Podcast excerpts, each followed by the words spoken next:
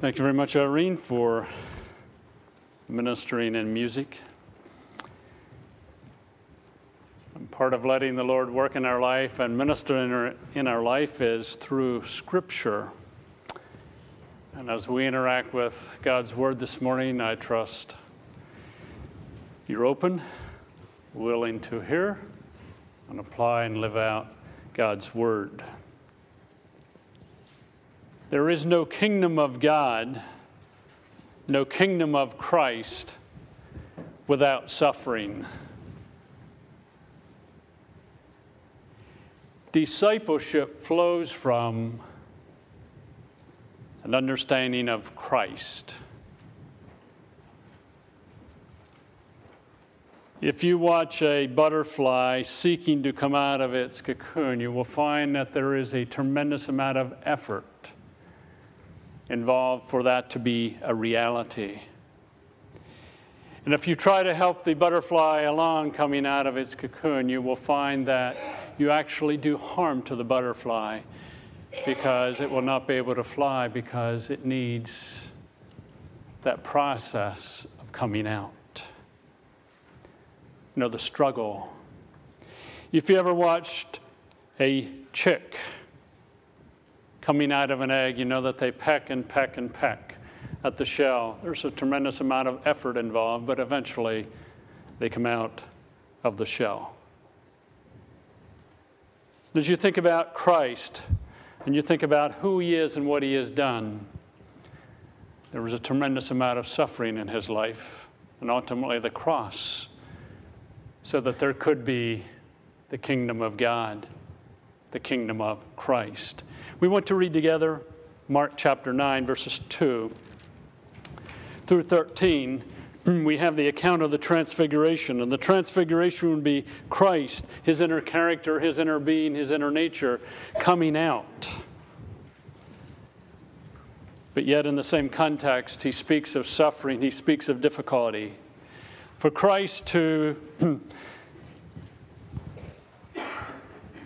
have his kingdom in the future, suffering has to come first. He talked about suffering at the end of chapter 8. The disciples didn't get it. But let's pick up with reading in verse 2 of Mark 9. After six days, Jesus took Peter, James, and John with him and led them up to a high mountain where they were all alone. There he was transfigured before them. His clothes became dazzling white whiter than anyone in the world could bleach them. And there appeared before them Elijah and Moses, who were talking with Jesus. Peter said to Jesus, Rabbi, it is good for us to be here. Let us put up three shelters one for you, one for Moses, and one for Elijah. He did not know what to say. They were so frightened. Then a cloud appeared and enveloped them, and a voice came from the cloud This is my son whom I love, listen to him. Suddenly, when they looked around, they no longer saw anyone with them except Jesus.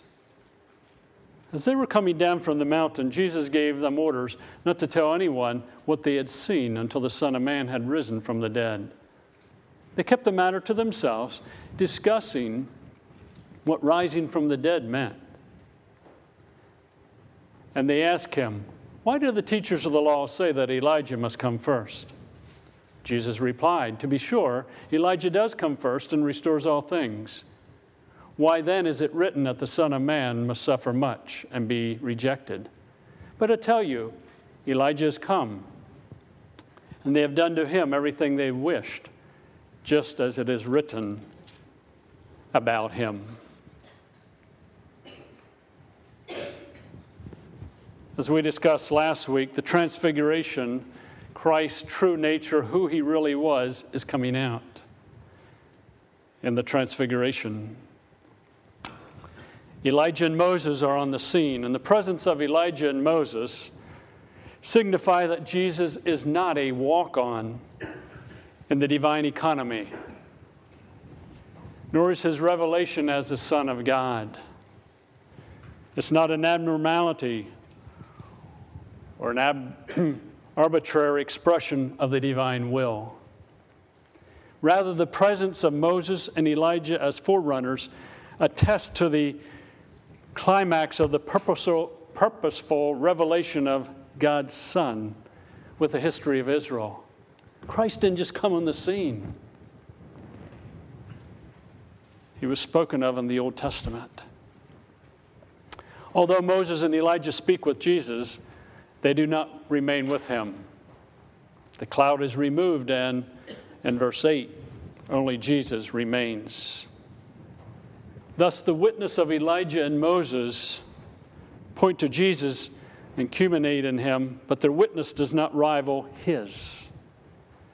Their word and their work are fulfilled in Christ. Moses and Elijah were servants of God, prophets of God, indeed, nothing less than divine witnesses to Jesus as the Son of God. And you notice also in the text that it talks about the fact that there a, a cloud appeared and enveloped them. If you're going to understand the transfiguration, we also have to understand the cloud, which throughout Scripture is a symbol of God's presence and glory. Moses on Mount Sinai provides an illuminating parallel. When Moses went up on the mountain, the cloud covered it, and the glory of the Lord settled on Mount Sinai. For six days, the cloud covered the mountain. According to Mark, the cloud enveloped or overshadowed Moses, Elijah, and Jesus. In 1 Kings chapter 8, 10 and 11, it's used to describe the cloud that filled Solomon's temple. We find that Mary, when the birth of Jesus was announced, was overshadowed. The cloud would symbolize the divine presence to the three. The cloud is the impregnating presence of God, symbolizing that Jesus, even more than in the tabernacle of old, God dwells bodily with humanity. The transfiguration reaches its climax, so to speak, when a voice came from the cloud This is my son, whom I love. Listen to him. At the baptism of Jesus, we know that a voice came from heaven you're my beloved Son. That was directed at Jesus. Here the voice is directed to Peter, James, and John.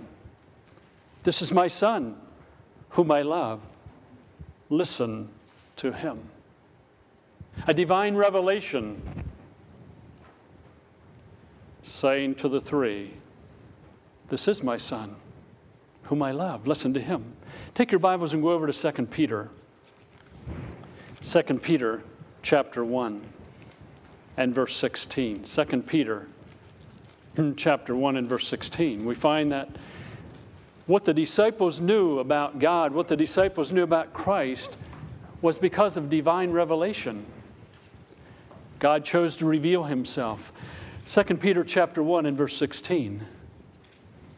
Peter says, We did not follow cleverly invented stories when we told you about the power and coming of our Lord Jesus Christ, but were eyewitnesses of his majesty. For he received honor and glory from God the Father when the voice came to him from the majestic glory, saying, This is my Son, whom I love. With him I'm well pleased. We ourselves have heard this voice that came from heaven when we were with him on the sacred mountain. Peter later refers to the transfiguration. But the voice saying,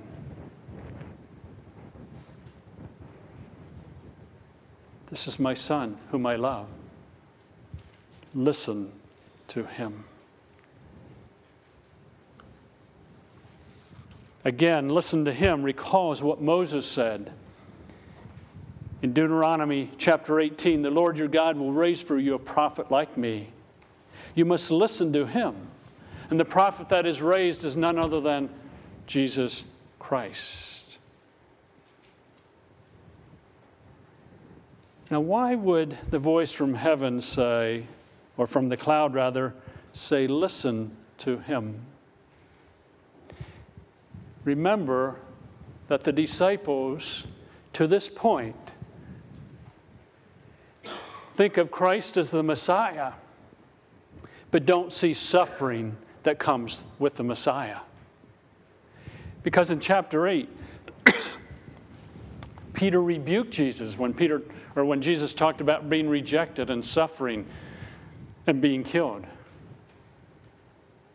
So the voice says, Listen to him. Why? Because he must suffer. A proper understanding of Christ or Christology is important to discipleship. The disciples had to understand that Jesus was the Messiah, and that involved suffering. Christology, correct understanding of Christ, leads to discipleship. Discipleship flows from understanding Christ and who He is. The 12 being willing to die for Christ came from understanding who Christ was. Practically, we think about life today, present Christ in His being, in His character, His identity, before His work of suffering the cross and the resurrection.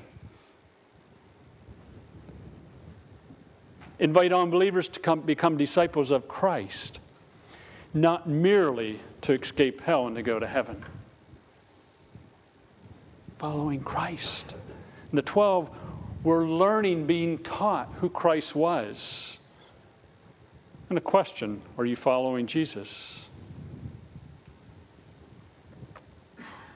For who he is or what he will do. the three at this point in time are still thinking the Messiah, but no suffering. And the voice says, Listen to him. remember, as I mentioned last week, they were there for an extended period of time. And according to Matthew's account, Elijah, Moses, and Jesus were talking about what Jesus was going to be doing the rejection, the suffering, the cross, and the resurrection. But in verse 8 it says, Suddenly, when they looked around, they no longer saw anyone with them except Jesus.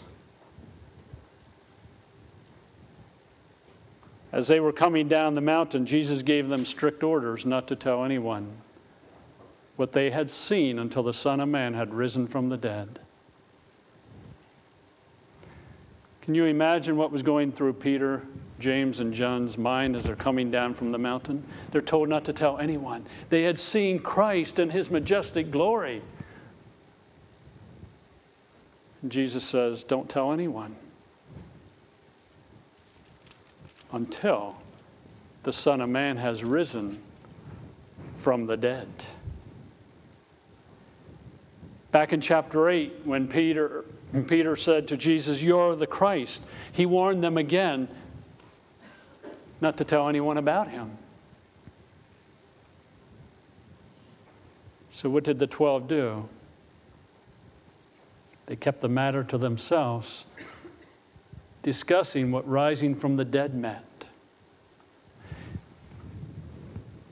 The three still aren't getting it. What's this rising from the dead mean? Well, someone's going to rise from the dead, you have to die. But they're still not at the point of grasping that. In verse 11, they respond and they ask him, Jesus, why do you, or why do the teachers of the law say that Elijah must come first? See, it almost seems like they're trying to avoid the suffering, the rejection, the death, because they want to go to Elijah, who is to restore all things. So their question why do the teachers of the law say Elijah must come first? What's Jesus' answer? To be sure, Elijah does come first and restores all things. Why then is it written that the Son of Man must suffer much and be rejected? But I tell you, Elijah has come. They have done to him everything they wished, just as it is written about him. And we want to look at three parallel passages if we're going to understand Elijah. Let's go to Luke chapter 1. Luke chapter 1. Luke chapter 1. Luke chapter 1 will begin with verse 11. Luke 1 and verse 11. Then an angel of the Lord appeared to him, standing at the right side of the altar of incense. When Zacharias saw him, he was startled and was gripped with fear. But the angel said to him, Do not be afraid, Zachariah. Your prayer has been heard. Your wife Elizabeth will bear you a son, and you're to give him the name John. He will be a joy and delight to you, and many will rejoice because of his birth. For he will be great in the sight of the Lord. He is never to take wine or other fermented drink, and he will be filled with the Holy Spirit even from birth. Many of the people of Israel will be brought back to the Lord their God, and he will go on before the Lord in the spirit and power of Elijah to turn the hearts of the fathers to their children and the disobedient to the wisdom of the righteousness or righteous to make ready a people prepared for the Lord. Clearly, speaking of the birth of John the Baptist, and notice verse 17, he will go on before the Lord in the spirit and power of Elijah to turn the hearts of the fathers to their children, the disobedient to the wisdom of the righteous. Now, with that thought in mind, let's go to the last book in the Old Testament, Malachi. Malachi chapter 4. Malachi chapter 4.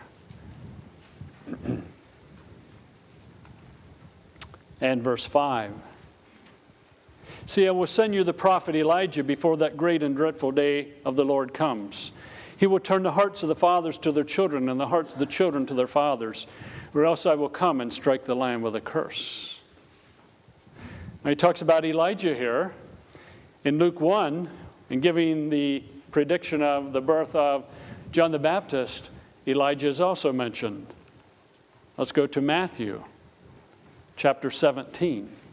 Matthew chapter 17 and verse 9. Matthew's account of the transfiguration. Matthew 17 and verse 9.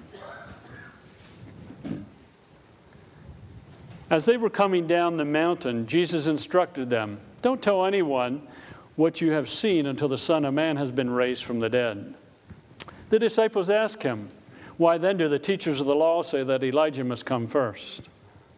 Jesus replied, To be sure, Elijah comes and will restore all things. But I tell you, Elijah has already come.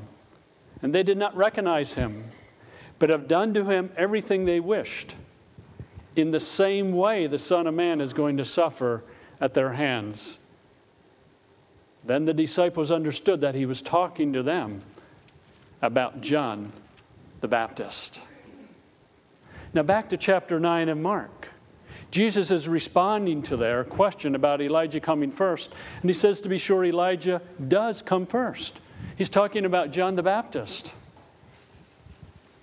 And John the Baptist restored things, according to Matthew, according to Luke 1, in the sense that the hearts of fathers were turned to their children, and the hearts of children to their fathers, and people turned to the righteous.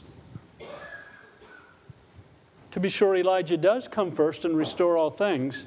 Then he raises a question in verse 12 Why then is it written that the Son of Man must suffer much and be rejected? So it's written that Elijah does come, he's going to restore all things. But why, must, why is it written the Son of Man must suffer many things? And again, I think that's a reference to what would have happened in the Old Testament, where Christ's suffering is spoken of. Why is it written that the Son of Man must suffer much and be rejected? Well, the answer is given in verse 13. But I tell you, Elijah has come And they have done to him everything they wished, just as it is written about him. Okay, the Elijah that is being referred to is none other than John the Baptist, as you look at Luke 1, as you look at Malachi chapter 4, along with Matthew chapter 17. Elijah has come, and what has happened to him? They have done to him everything they wished. John the Baptist, when he came, he was a prophet in the desert. But what happened to John the Baptist? He suffered a great deal, and then he was killed. So the question in the middle of verse, uh, in middle of verse 12, why then is it written that the Son of Man must suffer much and be rejected? Answer Elijah came, they've done to him everything they wish, just as is written about him. Just as Elijah or John the Baptist suffered and was killed, the same is true of Christ.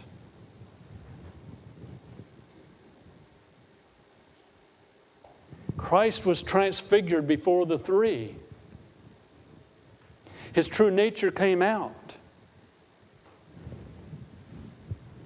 But the three were still thinking Messiahship, Messiahship, kingdom, kingdom. And Jesus says, Elijah does come first and he restores all things. But just as Elijah, John the Baptist suffered much. So I'm going to suffer much also. There is no glory without suffering for Christ. There is no kingdom of God without suffering. Now, as you think about verse 13, and the end of verse 12, the Son of Man suffering much and being rejected, and people did to Elijah or John the Baptist what they did. That would have resonated with the people to whom Mark is writing because the people to whom Mark was writing would have experienced persecution at Nero's hands. So, what would they hear? John the Baptist suffered and he was killed. Christ, in his great glory, will suffer, be rejected, and be killed and come from the dead.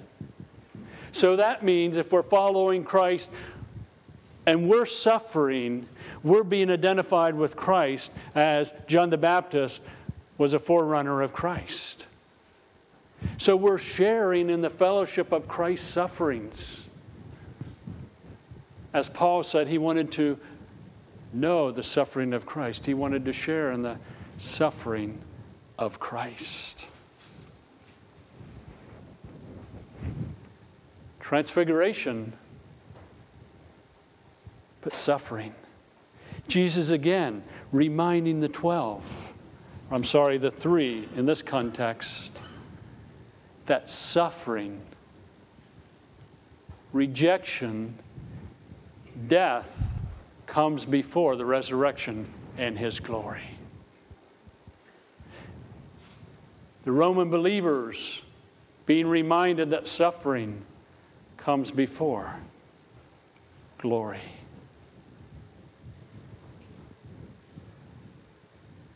Consider that we, or the Roman believers, or the three, do not live well for Christ if we come to Him for what He will do for us. If we come to Christ, well, what's He going to do? People who follow Christ for who He is will suffer, be rejected,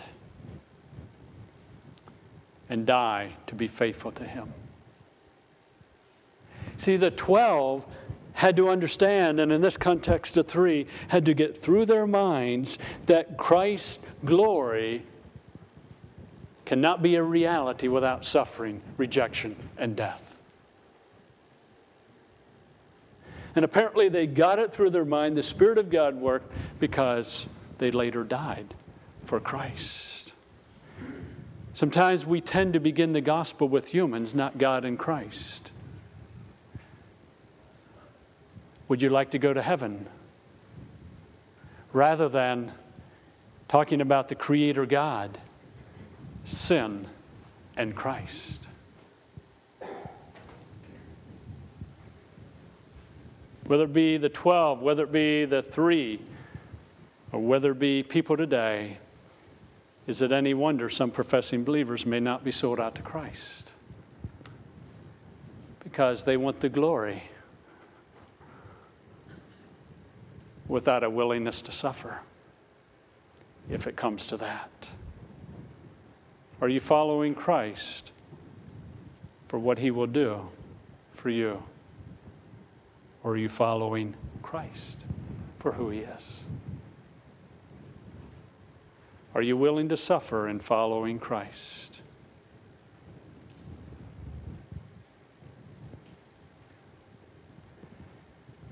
What's the point of Mark? To visibly, to demonstrate visibly to the questioning disciples the character, the being, and the identity of Jesus, and to affirm that the Messiah must suffer.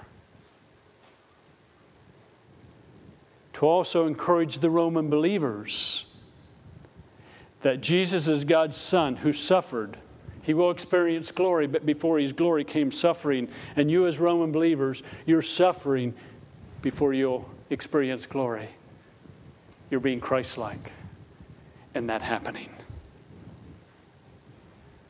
As we wrap it up, some applications. There's no Messiah without suffering.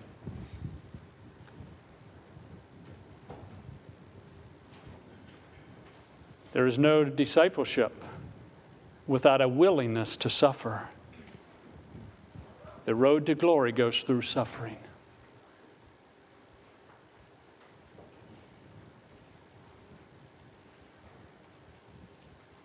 Think about that. Ponder that.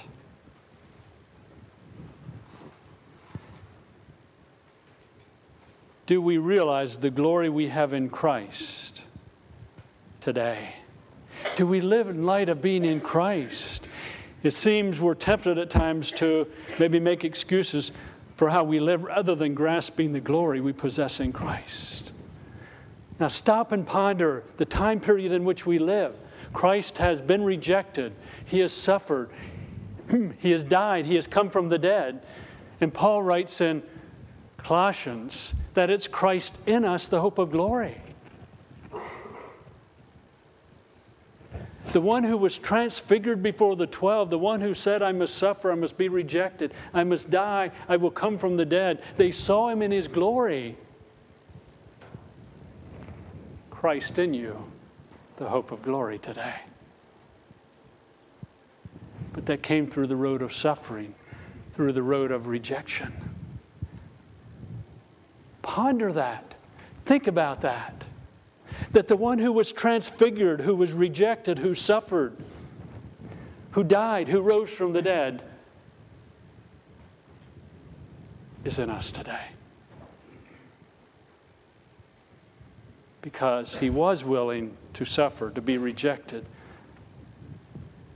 to die, and to come from the dead.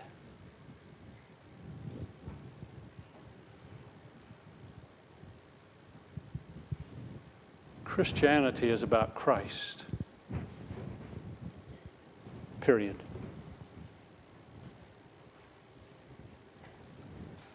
The 12 are beginning to get it.